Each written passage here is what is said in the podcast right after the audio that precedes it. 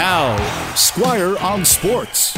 Personally, I usually don't think that you can judge a trade on the day it's made. It might look like at first glance one side beat the other, but if you look at the trade a couple of years down the road, maybe the team that looked like the loser at first actually turned out to be the winner. But I actually think in the case of Calgary's trade with Montreal yesterday, where the Flames got Tyler Toffoli for a first and a fifth round pick, along with forwards Tyler Pitlick, who's a third or fourth liner, and a prospect named Emil Heineman, who might end up being a decent player.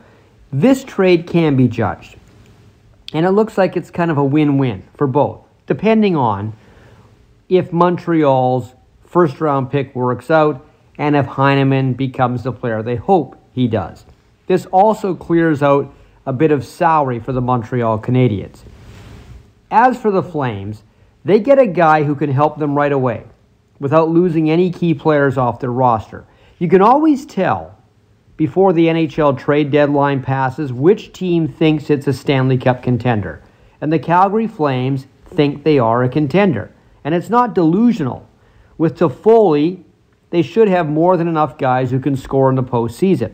The defense in Calgary is solid, and head coach Darryl Sutter will not allow any of his forwards to get lazy and not take care of their defensive responsibilities, which suits Tyler Toffoli fine, since he's played for Sutter before in Los Angeles, and he's a good penalty killer as well. Another reason Calgary made this trade and believes it's a cup contender is their best weapon in the playoffs will be goaltender Jacob Markstrom. And if he keeps playing like he has in the regular season, Calgary really does have a chance to go deep into the postseason. As Edmonton proves many times over every season, it doesn't matter how many guys you have who can score. If you have bad goaltending, you won't get anywhere near the Stanley Cup. And Markstrom is giving the Flames the kind of net minding every contending team dreams of. Squire on Sports on 980 CKNW.